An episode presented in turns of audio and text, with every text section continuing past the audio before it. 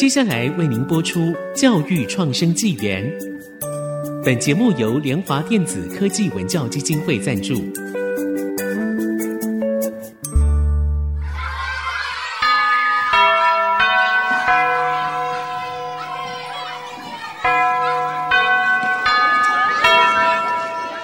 起立！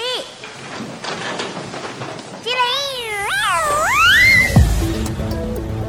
跳脱填鸭教育，多元思考学习，孩子的未来有无限可能。欢迎来到教育创生纪元。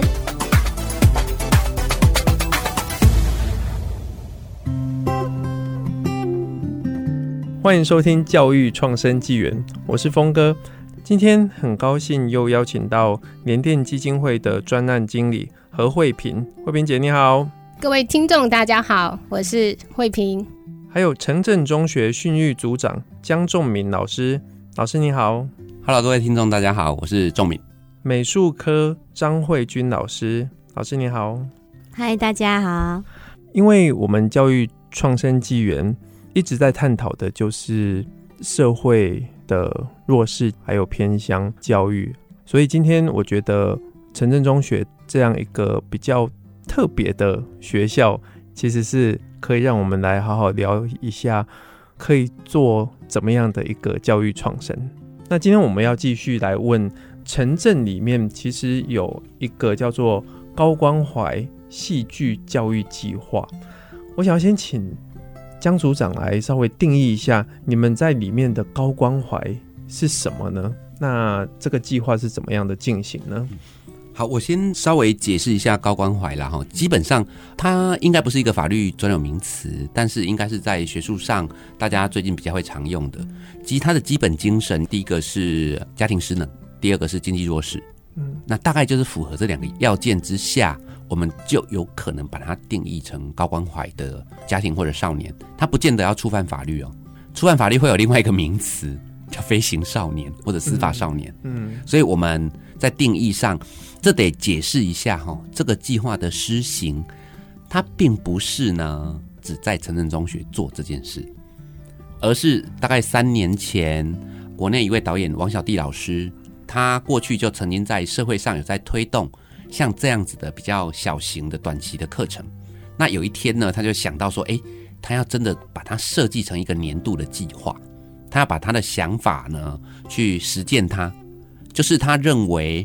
表演艺术，它不是只为了培育演员。嗯，对于普通的民众来讲，他可以透过认识自己的身体，跟自己的身体做朋友，然后慢慢去进到自己的内心世界，然后重新去检视自己。所以呢，他就想要设计这个课程。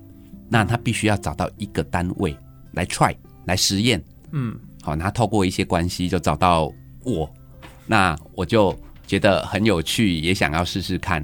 所以在第一年的时候呢，我们就去试这样的课程。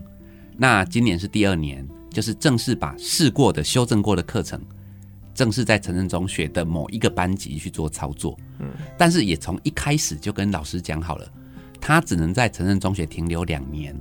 这是一个需要社会资源帮助的案子。嗯，因为他必须要请很多不同类型的老师。那幸运的就有连续两年呢，点点呢都 support 了这个案子。我们也知道说，呃，他会在城镇待两年的时间，接着他就要去别的地方旅行。哦，所以呢，我刚刚说了，高关怀不是只针对司法的少年，未来可能会是触法少年，未来他可能就是会到我们这个地方的，他暂时在安置机构的，他就应该来上这些课程。刚刚有讲到一些可能听众不是那么清楚，就是为什么会选择城镇的高关怀学生来做这样的一个。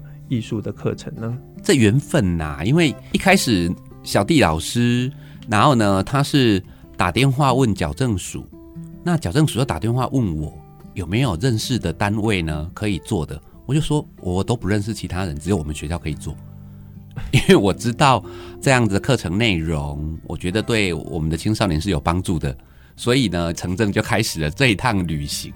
那这个我想要请教张老师，就是。这样的一个课程的内容大概都是什么样的内容呢？课程内容就是不同的戏剧类型的课程，像第一个是由律动的田老师打开同学们的身体，然后接下来呢会有武术课，武术课很特别，那个老师教了同学。虽然姿势很像推拿，但是同学们也是觉得非常有趣，因为跟他想象中的武术课不太一样。最近刚完成的呢是京剧课老师。身段，然后京剧，你就觉得这是阿公在看的东西，但是老师教的身段相当厉害，跟相当有趣，我们同学非常喜欢，因为那是一种身体的挑战。那接下来是表演课程，老师就会给不同的命题，包括个人的，或者是你们这几个同学组成一个物件，老师就会用这样不同的课程之后呢，接下来开始王小弟导演就进来了，他接下来会教同学们说，呃，我们来写个剧本吧。然后可能是呃，老师会给一些索引，然后由那个索引重新去创作自己的对话、角色、故事内容，小小的、短短的，甚至写一个企划案，好像真正的要去要个钱。然后我们创了一个公司，然后这个企划案要去跟其他人要一些赞助，然后写了台词，接下来要演戏。那戏剧的部分会在一天之内把它拍完。我们可能一个班大概之前是三个组别。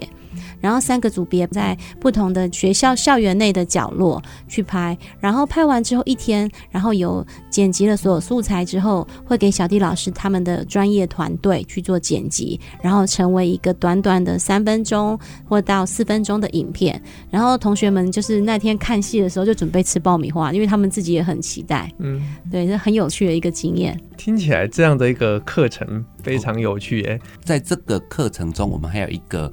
额外有趣的事情，这是来自第一年我们看到孩子们在上田孝慈老师的律动课。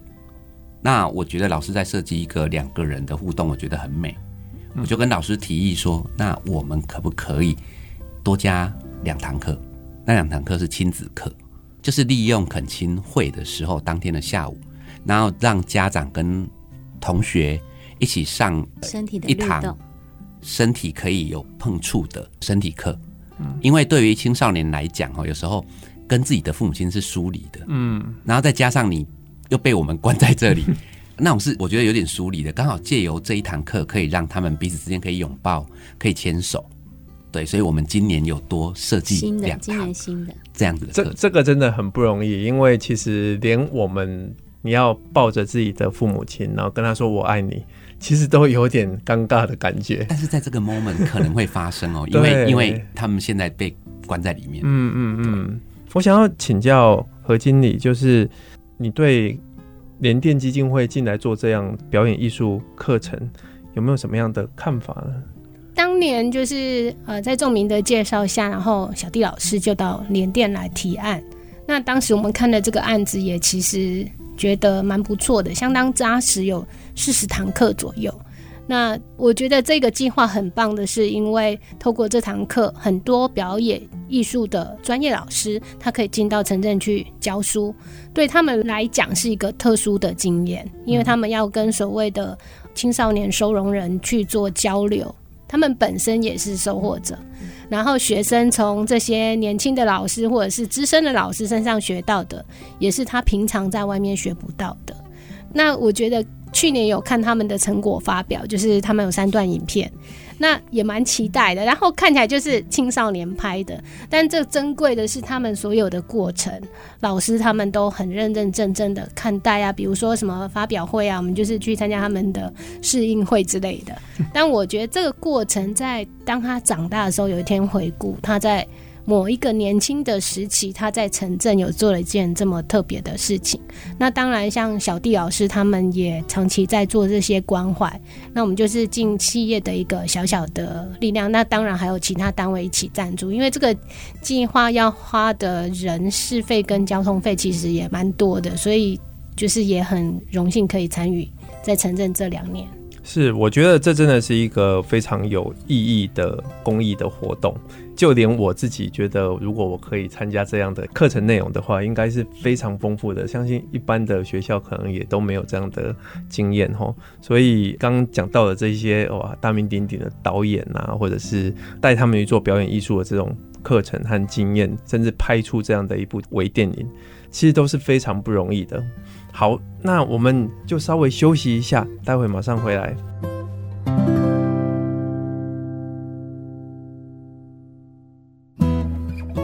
欢迎回到教育创生纪元。刚刚我们跟联电基金会还有成镇中学的老师聊了蛮多高关怀的戏剧啊，还有在里面孩子的这些课程。但我想要请教慧萍姐，你在这里面十三年了哈。应该有很多感人的故事。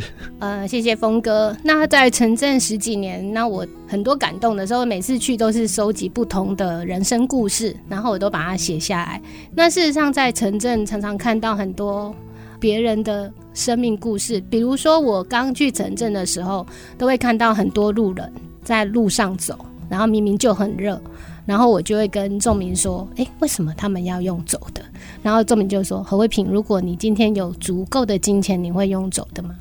然后他就说：“通常那些都是来看孩子的家人们，有可能是学生的爸爸妈妈、爷爷奶奶或者是亲戚。”然后我知道这个故事之后，我每次看到就问他：“你们需不需要搭便车？”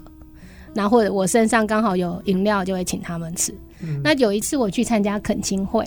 然后就有两个奶奶，大概六七十岁，然后他们两个就很烦恼，说他们要在新丰搭的车子已经来不及了，然后他们必须要等很久才有下一班车。我就帮他们查了一下，他们如果要搭最近的一部车是要到新竹火车站，所以我就跟我主管说：“哎，我们送这两个长辈到新竹火车站。”嗯，所以我就跟他们两个一起搭计程车到新竹火车站，然后沿路就听这两个。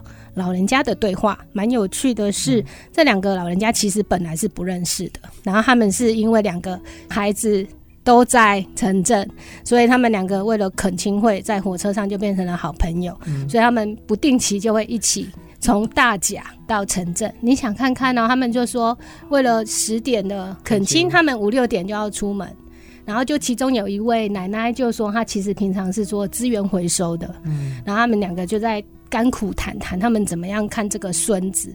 然后另外一个奶奶就让我很印象深刻，她就讲说：“我这个孙子其实很可怜，他从小没有好好被疼过，因为他爸爸每次都是打他这样子。”这一段小小的接送里面，我们也看到说，原来。这些长辈对孩子的爱，或我们觉得可能搭下一班车或搭个计程车到火车站是很容易的事情，可是对于一些长辈其实是不容易的。嗯，这是我们在城镇看到的部分。那还有另外有一些，刚刚峰哥在聊说，诶，在城镇有没有遇到比较有创意的孩子？其实是有的。就有一次，学生他们如果要参加学校的军歌比赛啦，或什么大自然的健康操比赛，他们就会在阅读课借时间。那当然好啊，因为这样我就可以不用上课。所以呢，我就把时间尽量用。那有一次我们在一个非常小的地方，因为那时候学校的各种场地就会非常的热门，所以我们有一次被分到的场地像我们录音室这么大，很小。可是那一班的孩子就很认真在做排练。那我很感动的是，有一个孩子，他是台东的阿美族，他竟然把阿美族他们在丰年祭的那些片段加入了健康操，然后我相当的惊讶，甚至队伍的变化，他还画了十张队伍的排练的图，那甚至是是相当专业跟有创意，那也是我不会的。所以每次去城镇，我是觉得他们有时候是我的老师，嗯、所以我们才知道说，在城镇所看到的是我们在基础教育，或者是不管是我们的客服班，或每一个不管是小学、国中、大学的老师，我处处都是可以去做教育的，就是教育它没有一定的限制。我只是觉得。如果可以，我们就应该要提早改变。我想看看我们十几年、二十年、三十年、四十年前的东西，孩子还在念呢。嗯，我都觉得如果可以改变，真的是可以改变好多的事情。那最后再讲一个，我觉得算遗憾吗？我觉得我们可以听看，就是说我们之前有一个学生在城镇，他就想要考大学。那我们就在联电募书，就跟我们同仁募他们小孩的参考书，然后通常一募就七八箱，就搬到城镇去。然后那个孩子真的不负我们所望，他考上了大学，他双手都有刺青嘛，可见他曾经也是很大条的、很大尾的。然后他为了要去念书，他不要让别人看到他的刺青，他在大一都穿着长袖跟袖套。大二就开始换成短袖，因为同学可能认识他。可是这个孩子在大三，他就告诉我们说，他不想念大学。那如果一般人就可能会觉得，哦，我很失望啊，干嘛干嘛？那我们就跟他对谈说，那你为什么不想念？然后就是说，老师，我觉得现在在大学没有办法帮忙到我的人生，所以他就决定回到他们家乡去开咖啡厅。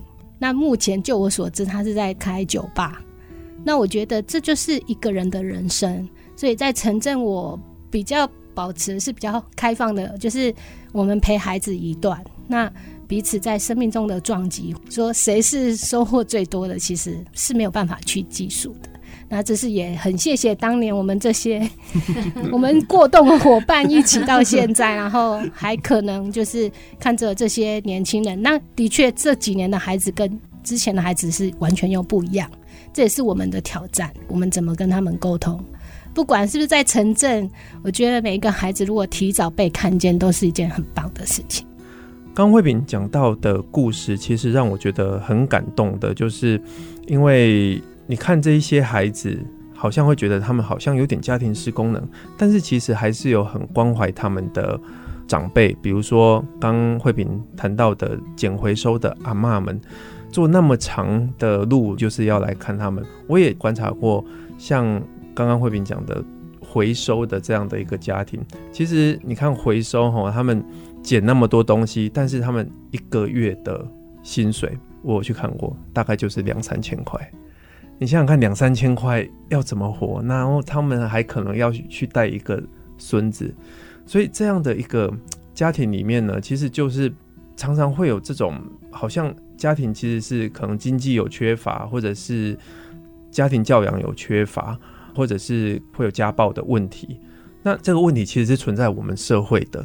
我也想要问一下江组长，在城镇这边的。孩子他们大概是怎么样的一个家庭环境背景？刚刚跟你聊天的时候，你有讲到说错综复杂，甚至还有小爸爸，我真的是无法想象。我一开始听到小爸爸，还想说是什么样的代名词，可以请你分享一下吗？好，其实城镇的孩子哈，真的有极高的比例哈，就是社会里面的他属于低所得，所得比较低，然后隔代教养啊、单亲啊这些都有啦。那刚刚说到那个小爸爸，应该在目前学校有将近快十个孩子，嗯，大概百分之五到八，目前已经是爸爸了。哎、欸，我 我也给我稍微解释一下给听众朋友，我刚刚其实也蛮 shock，就是这些孩子都还都还没十八岁，他们已经是爸爸了。是本人可能是十六岁，然后呢，妈妈可能是十五。天哪，哎，所以真的是有很多很 错综复杂。他们有跟小孩子相处过吗？他们当爸爸的？有些有，有些没有啦。有些就是原本在外面呢，女朋友是怀孕，然后他就被关，然后接着女朋友把小孩生下来，也顺便也跟别人走了。所以呢，我才说会有很多很复杂的。孩子可能是妈妈的，对妈妈那妈妈的妈妈养，对，就是很多变成隔代教养的问题。可以再多讲一点吗？像比如说刚刚说小爸爸这个问题，嗯，还有什么样的难以想象的这种？其实我不会觉得是难以想象，因为其实他们身体很健康啊，我就常常觉得他们是因为身体很健康。所以身体很健康，就身体很冲动，但身体很冲动不代表他们人很成熟，所以就产生一些问题。我就会跟他们开玩笑说：“哇，人家好不容易怀孕，是说哇，难能可贵，都会感动到眼泪掉下来。啊，你们听到怀孕，女生怀孕，你听说怎么重了？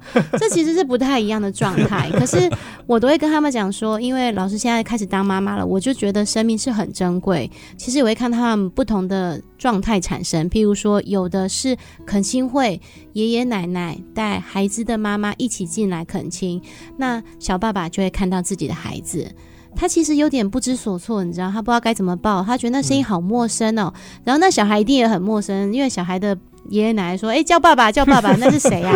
在他的记忆体里面没有这种东西，你知道吗？然后也有就是像刚才仲明讲的，即将要出校了，可是他的女朋友却已经交了新的男朋友。嗯、那我就会鼓励他说：“你应该要跟你的前女朋友认真的谈，因为这个孩子你真的有血亲的部分。不管怎么样，你都要学会承担，认真的去扮演一些父亲的角色。对他们来讲，其实十几岁要扮演父亲的角色，当然不容易。”其实我觉得我三十几岁当妈妈都很不容易，嗯、对他们俩更是辛苦，所以必须要有一些分享，让他们知道他们可以怎么做，这样子。对，所以像我们学校就会有那种有别于普通学校的课程，嗯，哎，我们有那种特别的亲子课，是针对那些小爸爸，嗯，可能请专家学者来开课程，也有可能就请校内的老师，以他自己当父亲或者是当母亲，陪伴自己孩子成长的经验来跟孩子们分享。我想这在普通学校应该不太会有，但是城镇中学就有这个课程。老实说哦，我觉得这样的一个教育其实是蛮重要的，因为其实不只是城镇中学，我觉得其实在我们现在的社会里面，其实这些教育都非常的重要。它其实可以让一个孩子知道说，啊、呃，你在这样的一个年纪里面，你做了这样的一个事，你是要负责，但是你那负责，你现在。够有能力可以负责了吗？其实连我我都无法想象，我如果大学的时候有孩子，我会怎样？我老婆也曾经跟我讲，因为我跟我老婆是大学同学，然后说当初如果我们小孩就已经出生的话，我们当初应该就离婚了。我说，哎、欸，怎么会讲这种话呢？对，所以所以其实年轻的时候你是无法。有这个能力去做这些事，但是你又必须要负责的时候，我我觉得这个时候其实，如果我们做一些预防的教育的话，其实是非常重要的。那特别刚刚讲到，在城镇中学里面，其实它不只是学科的教育，还有更多是人生啊、呃、家庭这样的一个教育，这其实扮演一个非常非常重要的角色哈。我觉得还有很多的议题，其实今天都无法聊完，但是真的很感谢今天有这么多的学习哈。时间的关系呢，真的今天只能聊到这里。欢迎大家呃继续支持教育创生纪元，我们下次见喽，拜拜。